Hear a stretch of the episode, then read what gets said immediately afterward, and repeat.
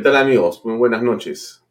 Bienvenidos a una nueva edición de Bahía Talks. Mi nombre es Alfonso Bahía Herrera. Como todos los días, estoy con ustedes de lunes a viernes para conversar en torno a temas de actualidad político, nacional e internacional. Nosotros salimos por las redes sociales de Alfonso Bahía Herrera, Facebook, Twitter, YouTube, LinkedIn, etcétera. También salimos por las redes sociales de Canal B.pe, salimos por Facebook, por Twitter, por YouTube. También estamos en las aplicaciones de Canal B.pe, usted puede descargarlas en la página canalb.pe, puede ver el programa completamente ahí en la página web canalb.pe. También estamos conectados en simultáneo y en vivo con Expreso, el diario Expreso, expreso.com, expreso.tv, a través de sus redes sociales en Facebook. Y los domingos este programa se repite íntegramente. El audio de todos los programas de Bahía Talks se repiten a través de PBO Radio 91.9 FM. Así es, la radio con fe. Así que tiene de lunes a viernes a Bahía Talks aquí y los domingos de 5 de la tarde a 10 de la noche el audio de todos los programas de Bahía Talks a través de PBO Radio 91.9 FM. Bien. La situación política en el país es realmente de una enorme volatilidad, esa es la palabra que quisiera emplear el día de hoy, porque los actores políticos en realidad no nos ofrecen estabilidad, no nos ofrecen predictibilidad, y quienes deberían ser los referentes en cuanto a la cordura, a la confianza y a lo que debería de ser las líneas maestras de un gobierno, no lo están haciendo. El presidente de la República, los ministros de Estado, que son quienes dirigen las carteras importantes y las políticas públicas del Estado, en realidad están enfrascados en una situación, por decirlo menos, vergonzosa a estas alturas. Hay ministros cuestionados de todo tipo y por toda razón, desde negocios personales de sus familiares, digamos, funcionarios que están utilizando el poder o la cercanía al presidente para hacer encargos o negocios para sus amigos, esperamos que sin el consentimiento del presidente Pedro Castillo. Y en general lo que vemos es una degradación de la función pública para, lejos de servir a los ciudadanos, en realidad utilizada para servir pequeños intereses mezquinos de quienes están ocasionalmente en el poder. Ese es el problema y el drama de esta hora. Hace unos días, un político de mucha experiencia, un abogado de mucho prestigio, el doctor Alberto Borea Odría, hizo un pronunciamiento desde su movimiento político denominado UDC, Unidad Democrática de Centro. Y nosotros vimos el video, un video extenso de casi una hora de duración, donde se pronuncia en torno a los 100 días del gobierno de Pedro Castillo. Alberto Borea Odría es un hombre de partido político, es un hombre que estaba acostumbrado a, la batalla política, el intercambio de ideas, el debate político. Él ha tenido una experiencia enorme en la política nacional. Usted lo tiene que recordar en la arena política, no solamente, por cierto, en la arena de su especialidad del derecho, sino en la arena política. Ha sido diputado, ha sido congresista, ha sido senador, ha tenido participación importante también como representante del Perú en el extranjero ante la OEA. Y es un hombre que tiene ideas precisas y claras con una visión de lo que él cree que debe ser el país.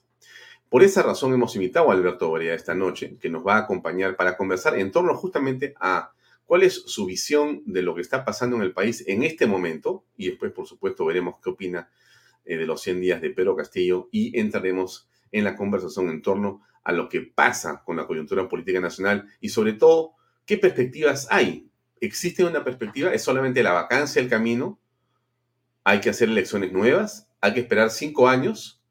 ¿Cómo corregimos lo que en este momento es el gobierno de Pedro Castillo? ¿Es, de alguna manera, susceptible de ser enderezado o ya está en una etapa terminal.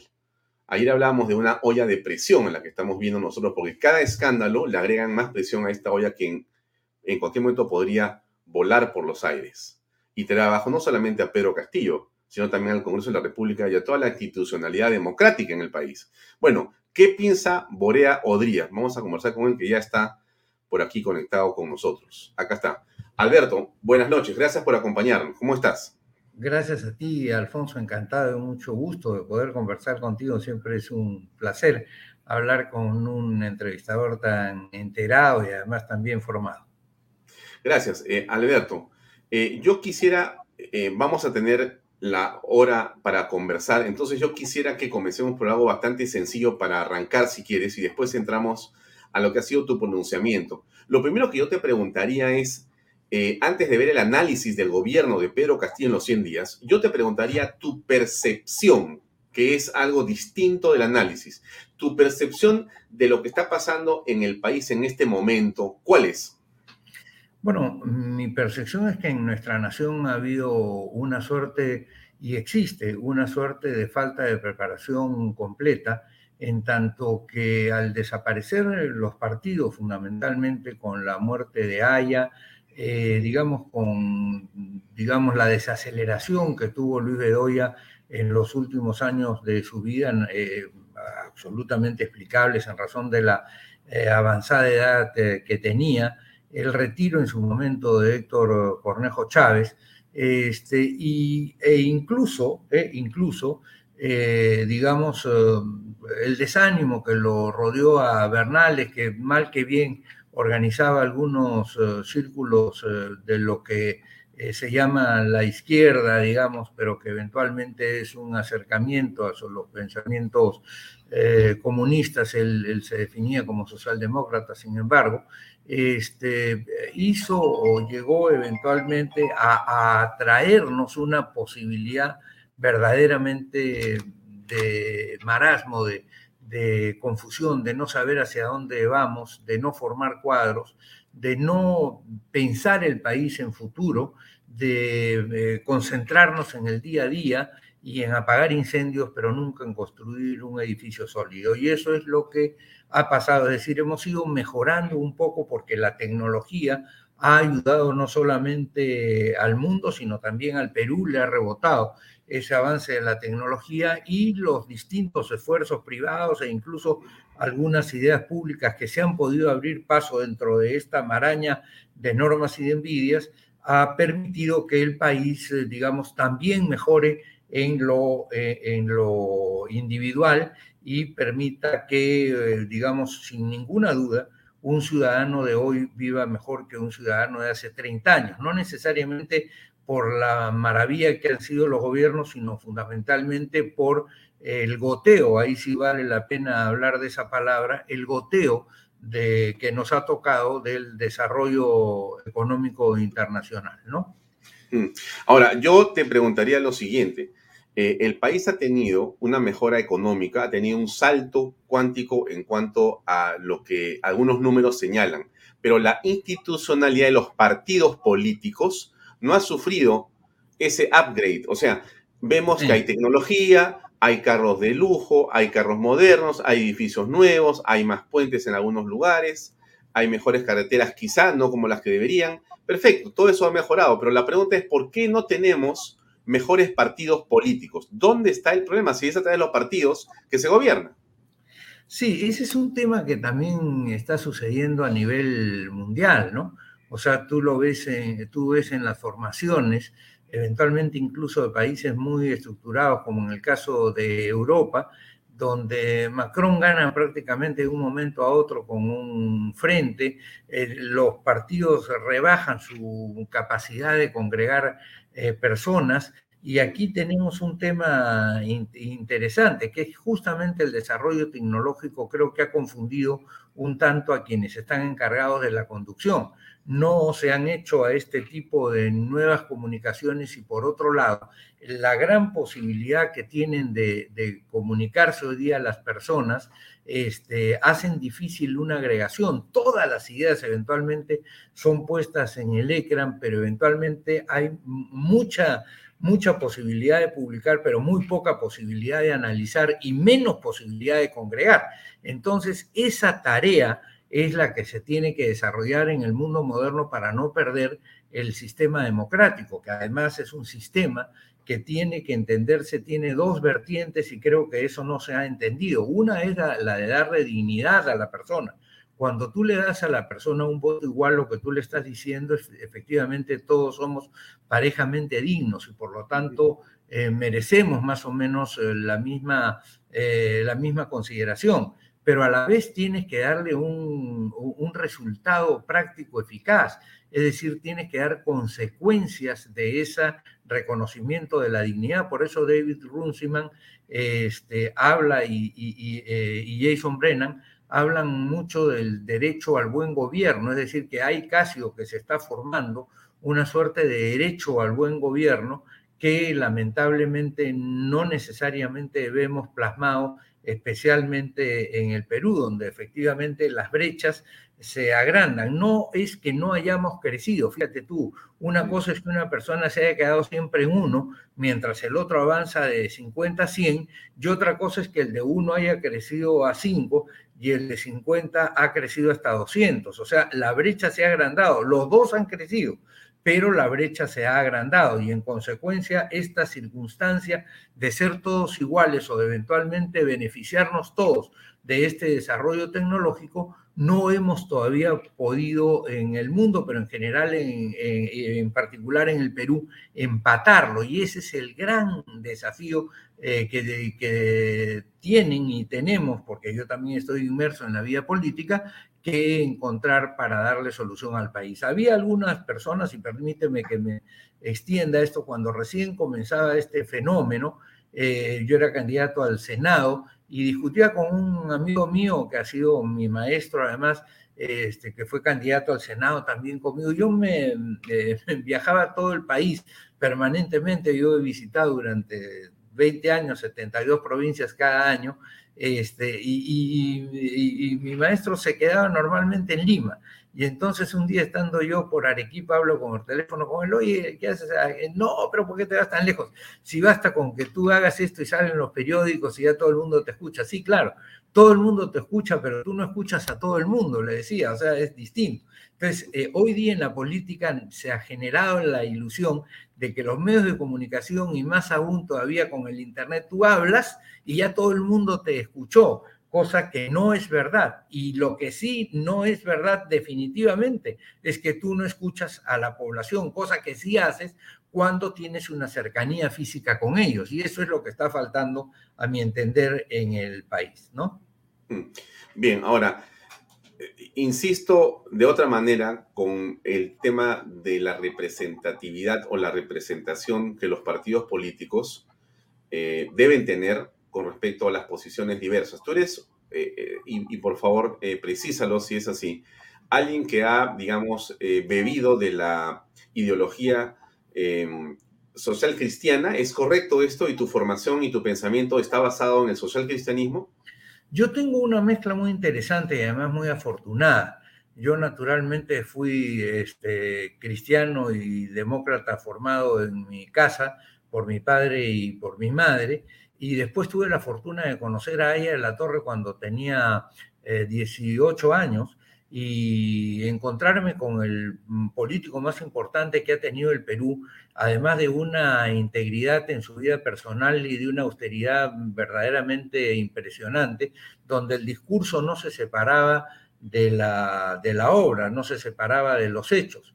Y en consecuencia, y él tenía una una sensación de acercamiento al país que es verdaderamente memorable y para mí me marcó. Me marcaron las dos cosas, el pensamiento social cristiano y la actitud allista, digamos, vamos a decirlo. Esa es un poco esa mezcla que yo absorbí, y junto con lo que hablo de la actitud allista, hablo del gran pensamiento y del gran corazón político de Andrés Townsend, de Ramiro Prealé, y a la vez de la gran formación, por ejemplo, de Bobby Ramírez del Villar, de Mario Polar, de un hombre formidable que lamentablemente murió joven, asesinado por el Sendero Luminoso, que se llamó Javier Pudros Planas, que era el secretario nacional de Asuntos Agrarios del Partido Popular Cristiano, de una profundidad en su pensamiento y una integridad en su vida sensacional. Entonces yo me he formado efectivamente como político con ellos, y yo quisiera para los políticos que tienen que aparecer ahora, la generación que tiene que tomar la posta, ese tipo de preparación. Yo siento que lamentablemente no hay preparación. Basta con que alguien diga cuatro palabras bien ditas y ya lo sienten candidato a la presidencia. O sea, así no es. O sea, el tema pasa por una maduración, el tema pasa por un aprender a cruzar desiertos también, que es muy importante. Cuando tú no cruzas desiertos, sino que quieres estar todo el día en el valle, todo el día en la televisión, todo el día en las cámaras que te entrevistan matiné, muy noche sobre cualquier tema, entonces naturalmente no tienes tiempo para reflexionar ni para pensar qué es lo que hay que hacer bueno para que el país mejore, y eso ha faltado y sigue faltando, entre otras cosas porque no empatamos todavía el vértigo, la velocidad de las comunicaciones con la necesidad de un pensamiento profundo y posiblemente mucho más lento en su procesamiento, que es el del procesamiento político de largo plazo, ¿no? Ya, has hecho referencia a cruzar el desierto como una metáfora referida a qué en la vida, al sacrificio, a la persistencia, a la determinación exactamente. ¿Qué cosa es aquello que tú visualizas que, digamos, algunos jóvenes o, digamos, noveles, personajes de la política no tienen? Porque esa es una carencia. Sí, bueno, a ver, varias. En primer lugar, cruzar el desierto significa que tú no puedes estar todos los días en la televisión y todas las épocas en la televisión. Y te pongo los ejemplos de Haya y de Bedoya, ¿no es verdad?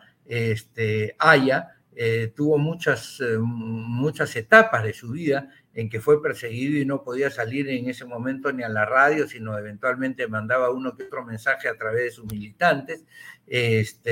Primero, cuando después de Sánchez Cerro, prácticamente hasta el año 45, después reaparece 3 años, después vuelve a la clandestinidad en el año 1948 a 1956, eventualmente, y así tú lo tienes, ahí cruzando eventualmente desiertos, ¿no? Y lo mismo lo tuviste a Bedoya, con menos intensidad, pero fundamentalmente cuando el golpe militar de Velasco Alvarado, ¿no?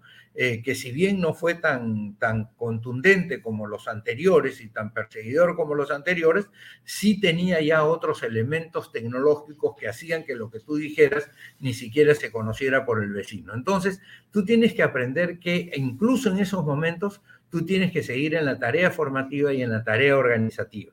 Y eso es algo que se tiene que dar con mucha persistencia y con mucha tenacidad, como pasó con Haya y como pasó también con Bedoya, ¿no es verdad? Ahora, tanto Haya como Bedoya se preocuparon por la formación de sus cuadros, es decir, por la formación de las personas que, integrando su partido, tenían que estudiar, tenían que analizar la realidad social, pero tenían que estudiar también los pensamientos modernos de cómo consolidar el avance de una nación, soluciones a la minería, soluciones a la agricultura. Por ejemplo, ella señalaba una frase que en ese momento parecía, de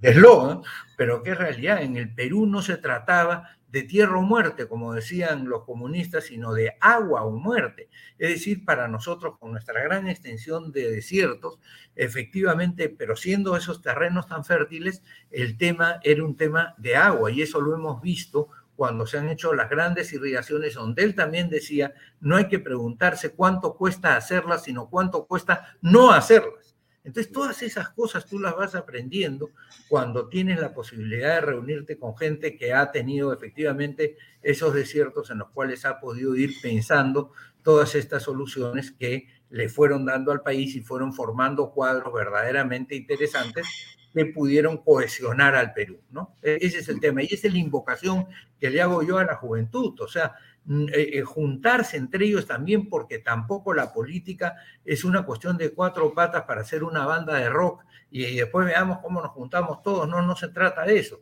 O sea, se trata de ir cohesionándose, se trata de ir organizándose, se trata de ir encontrando caminos para que dentro de esa organización termine habiendo alguien que transitoriamente, porque eso sí tiene que ser distinto el día de hoy de las décadas anteriores a las cuales yo me refiero, pueda conducir a ese colectivo que se forma en el proceso político, ¿no? Claro, ahora, yo me refería a tu ideología, a tu formación, porque en realidad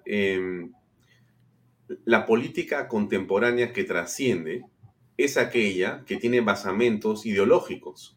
No sí. Es aquella que se hace producto de una impromptu, de una circunstancia determinada, de cualquier índole, sino aquella que está justamente unida en función de una ideología, ¿no? Yo recuerdo mucho a Tucán, que hablaba él justamente de la importancia que era tener una ideología y cómo ha sido, Alberto, que en los años siguientes y en los últimos hay mucha gente que ha dicho que la ideología no sirve, que la ideología no es importante, que más bien los que han ideologizado la política han malogrado, porque lo que se necesita es pragmatismo, no ideología. Y eso es exactamente al revés de cómo tiene que ser. ¿Cómo piensas así tú? Así es, yo lo veo exactamente igual. Hay que distinguir ideología de ideologismo.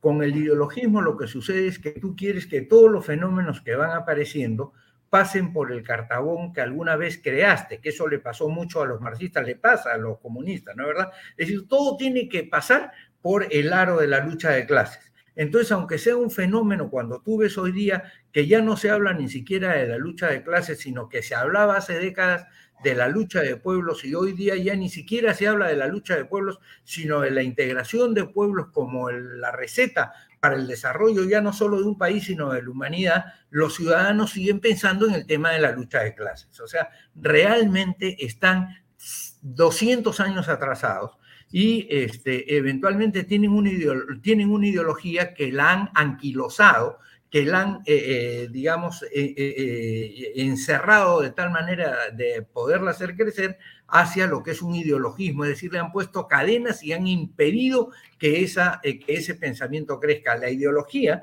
responde normalmente a una doctrina, es decir, a una concepción del mundo, pero tú no puedes tener una concepción del mundo si no entiendes que el mundo va cambiando, que el mundo, precisamente, entre otras cosas, por la evolución del talento, de la inteligencia del ser humano, va creando cosas nuevas que son utilizadas por las personas y por el talento de la humanidad para conseguir mejoras en la vida de las personas y de las sociedades. Entonces, en ese sentido, tú tienes que utilizar que los principios, que son lo que dan ideología, tienen que irse, ampliando.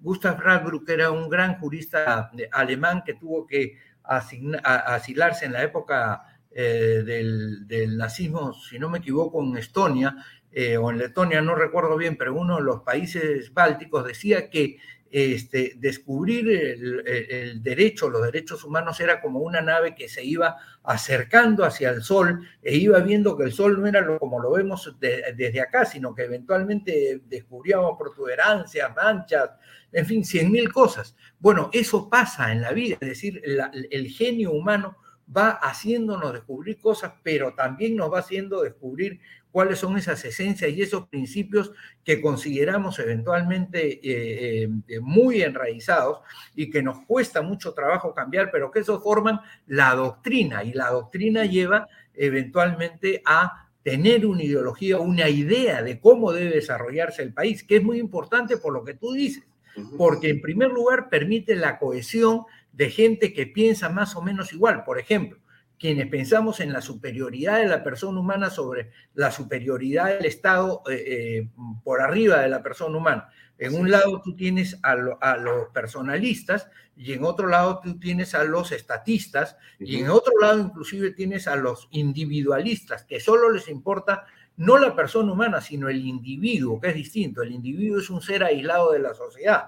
Entonces, frente a esas tres concepciones básicas, tú tienes tres pensamientos doctrinarios y, en consecuencia, tres ideologías diferentes, ¿no? Entonces, ese es el punto en el que hay que formarse y hay que entenderlo, y eso lo haces cuando tienes constante diálogo y constante conversación, no sobre el tema de cuánto crecen las zanahorias, que es muy importante, si es que le echas un agua cada 3 días o cada 4, y es importante que crezcan las zanahorias, sino que es importante que crezcan las zanahorias porque eso permite resolver el tema del hambre. O sea, digamos, esa formación que tú dices, ese tema ideológico es absolutamente fundamental. Y quienes estuvieron en los últimos 25 o 30 años con la cantaleta del pragmatismo, estuvieron precisamente quienes se hicieron del poder en los años 90 y luego quienes no quisieron tocar ese tema, con el paraguas de que como había habido algún tipo de crecimiento económico, mejor no tocar nada. Y entonces perdimos la oportunidad de ayornar el pensamiento, de adecuar el pensamiento a lo que es el desarrollo del siglo XXI, que te exige, ya te digo, resultados en la democracia y solidaridad en la composición social. Es decir, es importante que haya, en primer lugar, la iniciativa privada, sin ninguna duda, sobre todo para una persona como yo, digamos, que cree en que el hombre ayuda al Señor en el proceso de creación de la tierra, de permanente creación, como decía el padre Teilhard de Chardin, ¿no es verdad? Entonces, el hombre es el agente número uno, pero no es el único agente y además tiene otras responsabilidades porque vive en una realidad que lo circunda, de la cual él también es responsable. Ese es el pensamiento social cristiano, por ejemplo, ¿te das cuenta? Claro, pero fíjate. El pensamiento estatista o comunista que cree que el Estado puede hacer lo que quiere a partir de las autoridades del Estado, decidiendo él en vez de la libertad de las personas, ¿no? Claro, o sea, a mí me parece que lo que estamos hablando, Alberto, es absolutamente central en la política en cualquier país y que en el Perú se ha abandonado. O sea, más allá de los comentarios a la coyuntura, que ahorita vamos a entrar a hablar del tema, antes de hablar de la coyuntura, tu estructura mental, tu estructura política, la tuya, es indispensable para entender qué cosa es lo que tú ves, cómo lo ves. Así es. Porque, o sea, no es igual el manejo de la pandemia desde esos 3 puntos de vista que tú has marcado. Son 3 visiones distintas. Así y tú es. Te das cuenta claramente. O sea, lo que hizo Vizcarra, lo que hizo Sagasti, tiene una posición política. Tiene, aunque ellos no se hayan dado cuenta o no hayan querido patentizarlo así, detrás de eso hay una ideología, hay una serie de principios, y cuando se plantean de otra manera, como los que tú estás señalando, entonces el resultado claramente debiera ser otro manejo, otra gestión. O sea, no es igual hacer un puente bajo un sistema de doctrina y de ideología que de en otro. No, pero ese puente es el mismo. No es el mismo puente, porque estoy seguro que en una posición el puente va a ir inclusive con un presupuesto y con un destino distinto al del otro, justamente porque detrás hay un pensamiento que engloba, que integra una forma de ver la realidad y al ser humano, que puede, y a la familia. Mira, que puede ser desde para qué sirve el puente, ¿no es verdad?, hasta que quiénes construyen el puente y cómo construyen el puente. Porque tú puedes decir, este puente me cuesta 15, y me voy a demorar un año. En cambio, si yo hago un solo bloque de concreto, me cuesta 4 y me va a demorar 3 meses. Claro, pero vas a dejar de darle trabajo a un montón de gente o eventualmente... O sea, tienes otro tipo de consideraciones que hacen a la manera como tú, piensas, siempre que consigas el resultado y que el resultado sea aceptable, porque tampoco te puede pasar la vida, digamos, tratando de moverte a la velocidad de la carreta de las diligencias de los siglos no, anteriores. Claro. Y ahí termino con un concepto final, Alberto. ¿Cuán importante es lo que estamos hablando para lo que se llama la predictibilidad? Ah, totalmente, totalmente. O sea, cuando tú te planteas como político o como persona frente a la sociedad unas metas, tú lo que estás diciendo es: yo me comprometo a cumplir con estas metas. Por eso es tan grave, por ejemplo, la mentira del ciudadano Castillo, cuando esconde su ideología, que es lo que estamos hablando. Y con tal de pasar a la segunda vuelta, empieza a decir, incluso antes de que concluya la primera vuelta, que él no es comunista, que es simplemente un campesino, etc., etc., izquierda, ¿no? ¿Verdad? Izquierda bajo tierra, eventualmente, ¿no? Incluso llega a decir que Cerrón no va a ser ni portero de su gobierno, etc. Es decir, lo esconde, o sea, sencillamente deja de lado esa transparencia necesaria respecto a su pensamiento. Una persona que había cantado himnos prosenderistas, o con música o con letra prosenderista, eventualmente, que se confunde frente a lo que es el destino nacional, entonces naturalmente no tiene brújula, y en consecuencia, como todos saben, un barco sin brújula o un avión sin brújula sencillamente está destinado a perderse o a estrellarse, ¿no es verdad? Y ese es el tema de la ideología. La ideología te pone norte y le permite al ciudadano tomarte cuentas. Es decir, le dice: tú me prometiste tal cosa y en consecuencia tú cumples. Otro de los temas que tú ves en la coyuntura respecto a Castillo es que él dice: ya, yo quiero manejar el barco. Ya, muy bien, entonces sacaste el barco listo para salir, simplemente levas las anclas, y apenas levas las anclas dices: ah, pero no sé a dónde dirigirme, ni cómo dirigirme, ni qué cosa hacer, porque la culpa de este barco la tienen hace 200 años y poco más, hasta Manco Cápac, digamos, respecto a los problemas del país. Oye, cuando tú te lanzas a una posición política, lo primero que tienes que ser es responsable de aquello que estás haciendo y, en consecuencia, tener conciencia de la dificultad de la situación.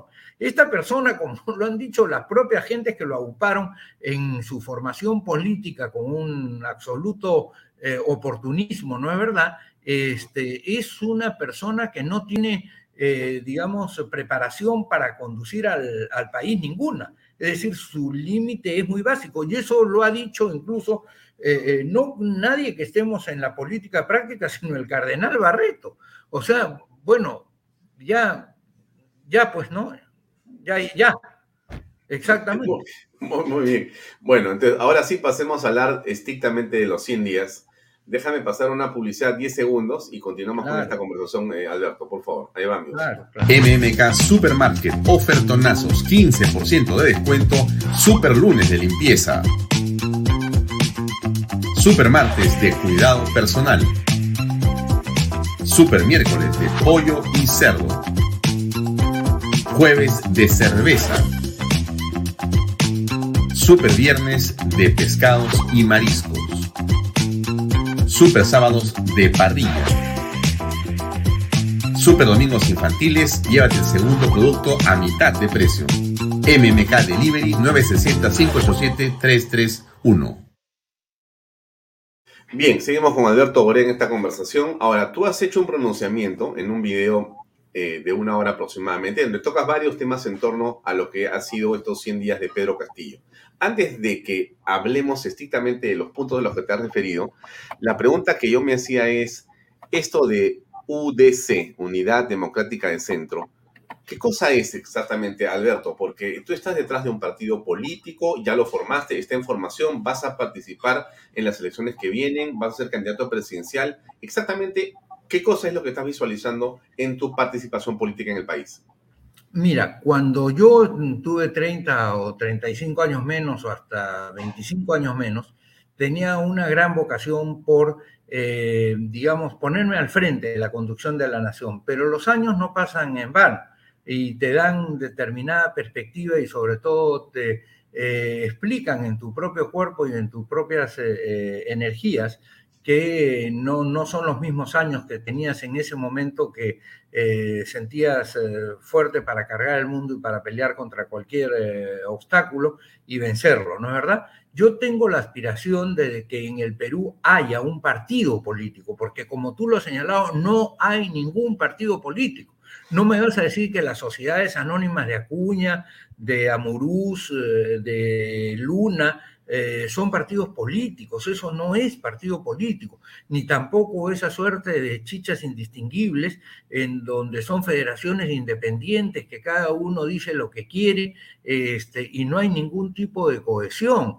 Eso no es un partido político, ni las formaciones que se instalan porque reunieron un número de firmas en ese momento, muchas veces pagando todas las firmas que pudieran, y donde el candidato ni siquiera sabía cuál era el nombre de su partido una vez que lo lanzó, ¿no es así? Entonces tú necesitas hacer todo un trabajo previo, y ese es el trabajo previo de formación y de consolidación que estamos haciendo en la Unidad Democrática de Centro. ¿Llegará a constituirse en un partido? Ojalá.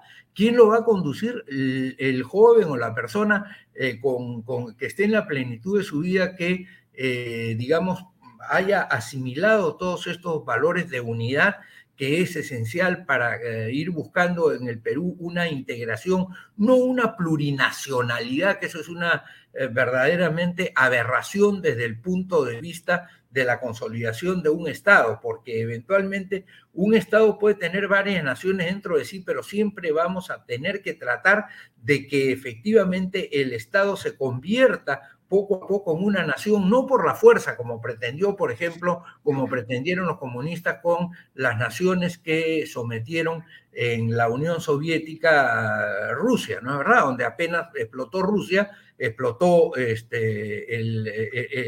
cada una de las naciones se fue por su lado, o como pasó en Yugoslavia, ¿no es verdad? Pero sí, por ejemplo, un proceso de integración que poco a poco se va conformando, que ha sido un camino distinto, por ejemplo, el que ha seguido Estados Unidos, en donde la tercera o la cuarta generación de gente que ya vive en ese país ya se siente prácticamente, se siente ya dentro del American Way of Life, o sea, son americanos.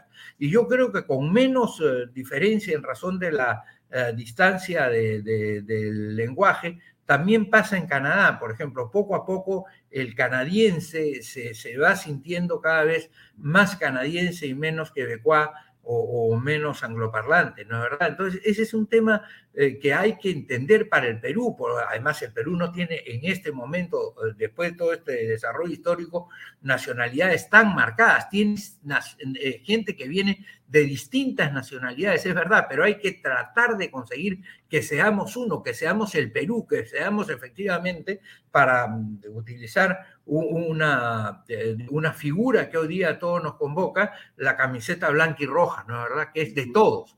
Y en consecuencia es tan quechua como es tan aymara, como es tan ayánica, como es tan mestiza, como es tan blanca europea, etcétera. Somos el Perú, pues, esa mezcla de toda la sangre. Esa es la riqueza nuestra.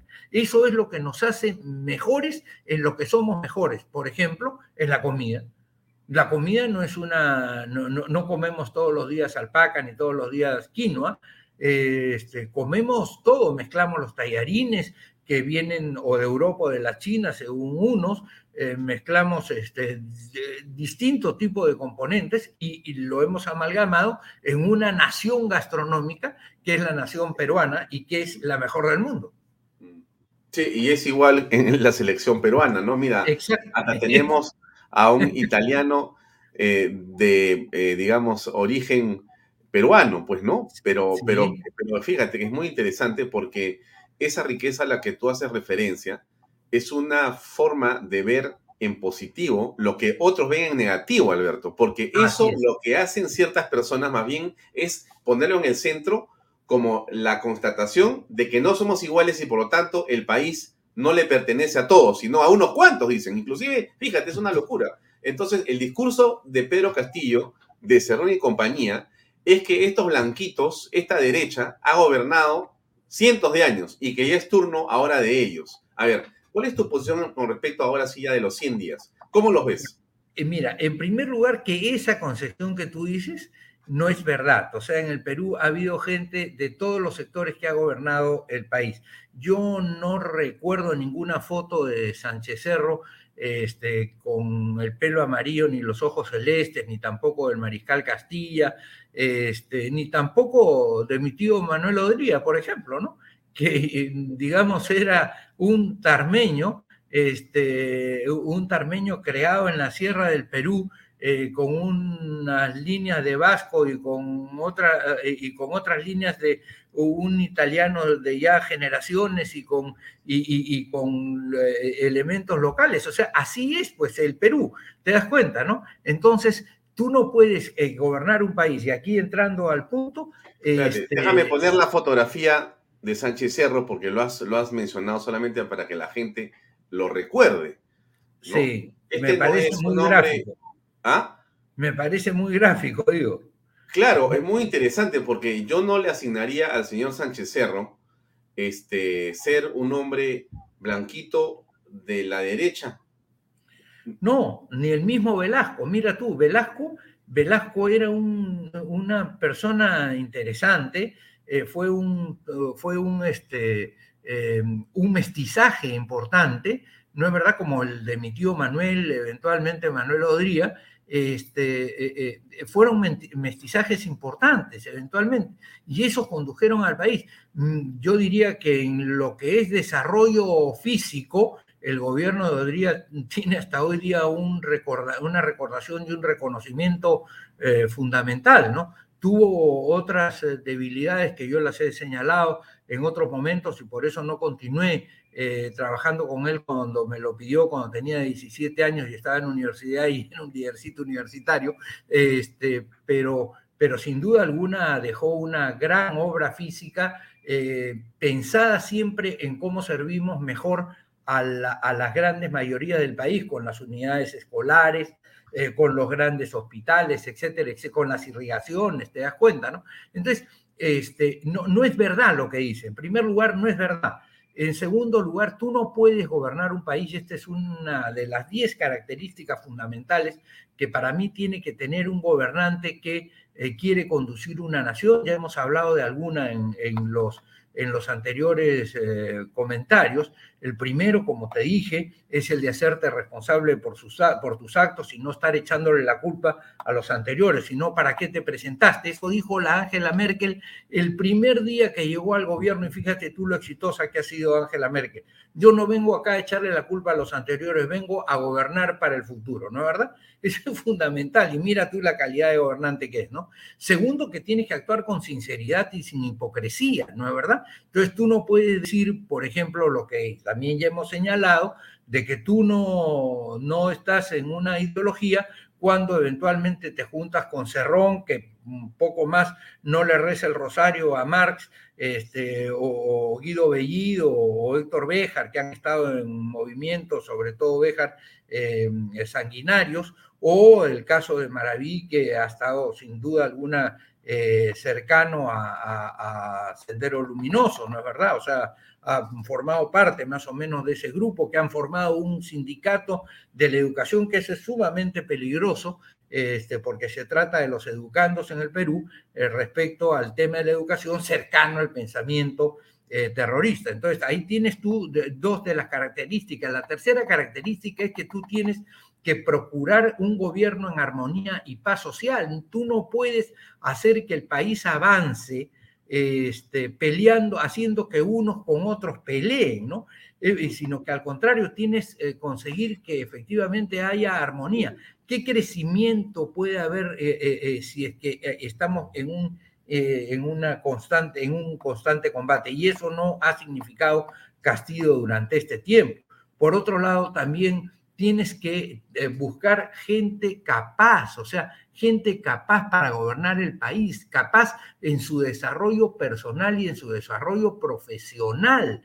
Es decir, Castillo se encargó de nombrar gente que es absolutamente impensable como administrador de toda una rama del Estado. Esta persona, que responde al nombre de Walter Ayala, nunca en su vida podía haber sido ministro de Defensa, por favor. O sea, nunca, como creo que uno de los almirantes o generales le dijo, ¿qué cosa es un plan de armas? Es lo primero que tiene que saber una persona que está en el Ministerio de Defensa, y sobre todo cuando conviene en que los miembros de la Fuerza Armada salgan a reforzar a la Policía Nacional sin saber que son dos funciones distintas. Es decir, tú tienes que, nadie te dice que tú tienes que ser Leonardo da Vinci y saber de todo, pero por lo menos date el trabajo de consultar, de ver, de conocer gente que efectivamente conozca a fondo y pueda darle respuestas adecuadas a este derecho del buen gobierno que estábamos hablando, ¿no es verdad? Otro punto es esa capacidad de conducción, es decir, el gobernante tiene que dirigir, tiene que entusiasmar, tiene inspirar, que... ¿no es cierto? Inspirar. ¿Ah? Tiene que inspirar, digo. Tiene que inspirar, efectivamente. ¿Y qué cosa vas a inspirar con un Twitter de 140 caracteres o 280 caracteres y ya se anda en problemas, Castillo, porque subieron de 140 a 280 caracteres? Le quedan 140 caracteres que no sabe qué poner ahí, ¿no es verdad? Entonces, el tema es, ¿cómo vas a conducir una nación si no hablas con la gente? ¿Cómo la llevas hacia la meta? ¿Te das cuenta? No puedes, ¿no es verdad? Y otro punto es que tienes que aceptar, y ya lo hemos conversado, cuál es tu planteamiento doctrinario ideológico. Y él no lo ha explicitado, pese a que nosotros, todos los peruanos, vemos que a quién admira. Admira a los países que se han desarrollado, como el caso de Francia, como el caso de Italia, como el caso de España, como el caso de Bélgica, como el caso de Holanda, en fin, como el caso mismo de Colombia que ha desarrollado, como el caso de Chile que ha desarrollado eventualmente. No, él mira a Venezuela, que es un fracaso absoluto. Mira, Churchill decía una frase que tú debes haber escuchado: si nosotros le entregamos el desierto del Sahara al comunismo, dentro de 5 años vamos a tener en el mundo escasez de arena. O sea, no han sido capaces de gobernar bien nada de lo que han agarrado, nada, absolutamente nada. Son hambrunas como las de Corea del Norte, son violaciones de los derechos humanos y además niveles de vida paupérrimos como el de Cuba, son dilapidaciones de fortunas como la de Venezuela, etcétera, etcétera. Entonces, ese es su norte, esa es su ideología, eso no quiere el Perú. La otra es que tienes que tener, digamos, esos resultados, y tienes que tener medidas económicas eventualmente que respondan a ese deseo de que la población avance. Y para que avance, los recursos del Estado tienen que ser mayores, cosa que logras en la medida en que los otros van a pagar más impuestos por su tarea, que desarrollan la mayor cantidad de personas, no los mismos. Esa es la frase de Churchill, ¿eh? Ahí está Churchill. Si pones comunistas a cargo del desierto del Sahara, en 5 años habrá escasez de arena. Va a haber escasez de arena, exactamente. Eso es lo que decía Churchill, que ha sido, a mi criterio, el mejor político del mundo. No, bueno, puedo ser un poco exagerado porque posiblemente en la época de Roma hubiera alguno que haya sido mejor que él, pero de lo que yo he leído y de lo que yo conozco, realmente el mejor político del mundo, con una previsión, con una capacidad de ver el futuro impresionante, ¿no? Como cuando lo agarró a Chamberlain y le dijo, tú, porque conversas con Hitler, te asustas con la guerra y aceptas de alguna manera la deshonra bajo esas condiciones de paz. Pues muy bien, dentro de poco vas a tener la deshonra y además la guerra, y así fue. ¿Te das cuenta? O sea, si no hubiera sido por el genio de Hitler, yo no sé qué hubiera sido de Occidente, por el genio de Churchill, no sé qué hubiera sido de Occidente frente a la amenaza de Hitler, ¿no es verdad? Frente a la amenaza de Hitler, ¿no? Entonces tú tienes que tener un proyecto en donde hagas que la gente invierta y que la gente efectivamente distribuya razonablemente para que no pierda esa vocación por la inversión, y que el Estado, ese dinero que el privado lo está invirtiendo en educación, en salud, en seguros, en lo que fuera, el Estado pueda utilizarlo en los 4 factores o en los 4 sectores que tiene que gastar, que son justicia, seguridad, educación y salud. En eso tiene que gastar de todas maneras, pero tiene que gastar bien gastado, pues naturalmente, no con cisas de por medio, ¿no? Lo mismo en el tema del agro. Digamos, no quiere sino su modelo de producción agraria, cuando ¿dónde se ha producido para los agricultores el pleno empleo? Justamente en los departamentos o en las regiones que no votaron por él, que tienen otro modelo, que no es su modelo. Es el modelo de Ica, es el modelo de Piura, es el modelo de la Libertad, es el modelo de Lambayeque. Pero a esos él los considera, dentro de la característica que hemos hablado, como de segunda clase. Esos no pertenecen al pueblo. Mira, en este momento hay paralizados aproximadamente $500 millones de nuevas inversiones en agricultura. Y efectivamente hay casi 1 millón de empleos que eventualmente están en peligro si es que no se consolida el proceso de modernización agraria, con $8.000 millones de exportación. O sea, te das cuenta tú la gravedad de la crisis que va a continuar si es que este caballero continúa con este tipo de políticas, ¿no? Te hago la siguiente pregunta, Alberto. Sí.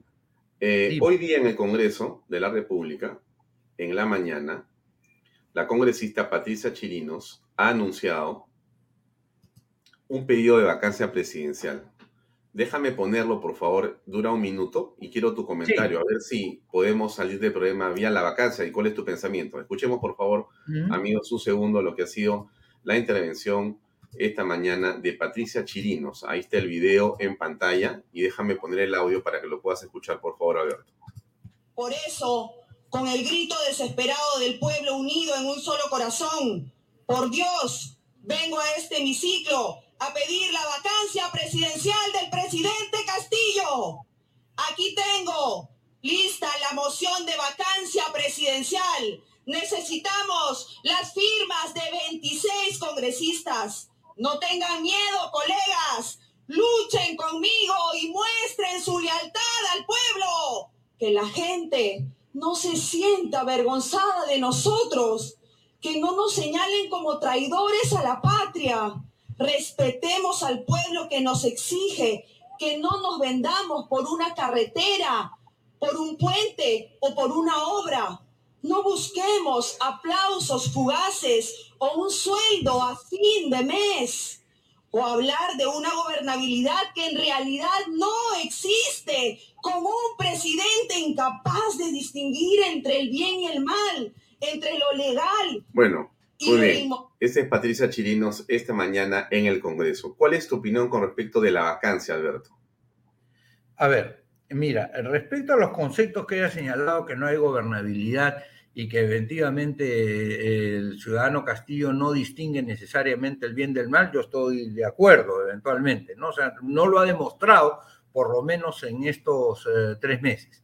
Yo plantearía, y he planteado precisamente en esa posición a la que tú has referido, una actividad que podemos hacer los peruanos todos los días y en todos los momentos a partir de este instante, y terminar con una invocación que está establecida en el artículo 2º, inciso 20, si no me equivoco, del texto de 1993, que sí nos corresponde hacer a nosotros, y dice que todas las personas tienen derecho a formular peticiones individual o colectivamente por escrito ante la autoridad competente, la que está obligado a dar respuesta.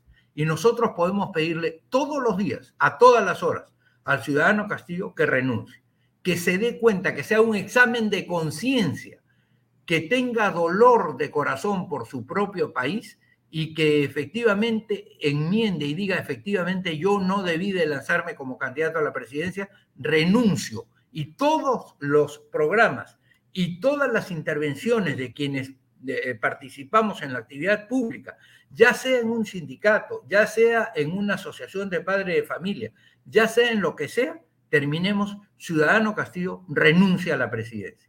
Si esa voz se hace efectivamente mayoritaria, si esa voz se hace efectivamente constante, fuerte, yo creo que ese es el mejor camino, sin ningún tipo de discusión legal. Y creo que lo va a llevar de todas maneras hacia eso. Porque... Tú pides entonces pedir al presidente que renuncie al cargo y sí. No sientes que a través de la vacancia se vaya a lograr el resultado de sacarlo del gobierno. Yo creo que lo más adecuado, además en aras de su propia dignidad personal, es renuncia a la presidencia.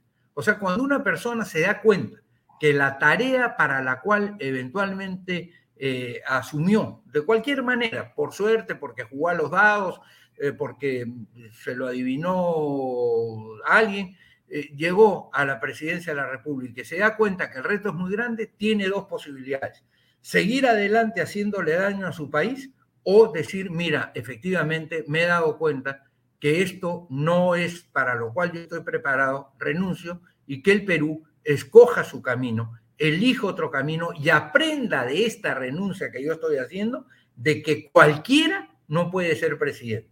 Eso es lo que los italianos llaman el qualunquismo, que sucedió hacia la década de los años 90 en Italia, ¿no es verdad? Cualquiera no puede ocupar una actividad, digamos, de tipo político, porque cualquiera no puede realizar una tarea como, por ejemplo, operar el cerebro en un quirófano a la mamá de ninguno de nosotros. Ninguno permitiría que eso sucediera.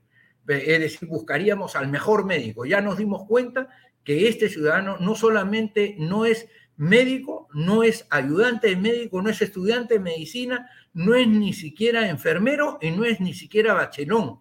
O sea, no tiene ninguna calificación para estar en el hospital. Entonces, lo que hay que decirle es, ciudadano Castillo, con el mayor respeto, con la mayor, digamos, vocación de armonía personal, hágalo por todos nosotros, hágalo por todas esas personas de las que usted habla, quiere favorecer, renuncie, porque si usted sigue al frente de este avión, lo va a estrellar y eso le va a causar daño a todos irremediablemente. Eso es lo que yo le diría a Castillo. Alberto, hemos terminado, llegamos a la hora. Te agradezco mucho por tu tiempo. Nos hemos quedado, creo que con la mitad de la conversación en el tintero. Es un gusto conversar contigo. Me hubiera gustado y te convoco para otra oportunidad antes que acabe el año, para extendernos sobre el tema de la política esencial, ¿no? Que es lo que me parece a mí, por lo menos, que es la manera de contribuir en el debate. No es solamente posiciones, sino estructuras mentales, de gobierno, de desarrollo, ideología y doctrina. Eso es fundamental para que el Perú progrese. Gracias, Alberto, por tu tiempo. Gracias a ti, Alfonso, y que te siga yendo bien en el programa. Que todo el mundo te vea, y para terminar, como debemos de terminar, ciudadano Castillo, haga una cosa por el país. Renuncie. Muy bien, muchas gracias. Bien, amigos, era el doctor Alberto Borea Odría, que estuvo con nosotros en Bahía Talks en este jueves. Ha hecho un pedido bastante directo al presidente. Ha pedido la renuncia del presidente Pedro Castillo en momentos en que en el Congreso de la República se ha pedido la vacancia presidencial y se ha presentado ya una moción esta mañana a través de la congresista Patricia Chirinos. Vamos a un comercial y regreso para el cierre del programa. MMK Supermarket, ofertonazos, 15% de descuento, superlunes de limpieza, supermartes de cuidado personal, supermiércoles de pollo y cerdo, jueves de cerveza, superviernes de pescados y mariscos, super sábados de parrilla, super domingos infantiles. Llévate el segundo producto a mitad de precio. MMK Delivery 960-587-331. Amigos, gracias. Nos vemos mañana a las 7 en punto con una entrevista muy interesante. Vamos a estar con el doctor Javier Villastein. Así es. Con él vamos a conversar mañana de 7 a 8 de la noche en Bahía Talks. Gracias y muy buenas noches.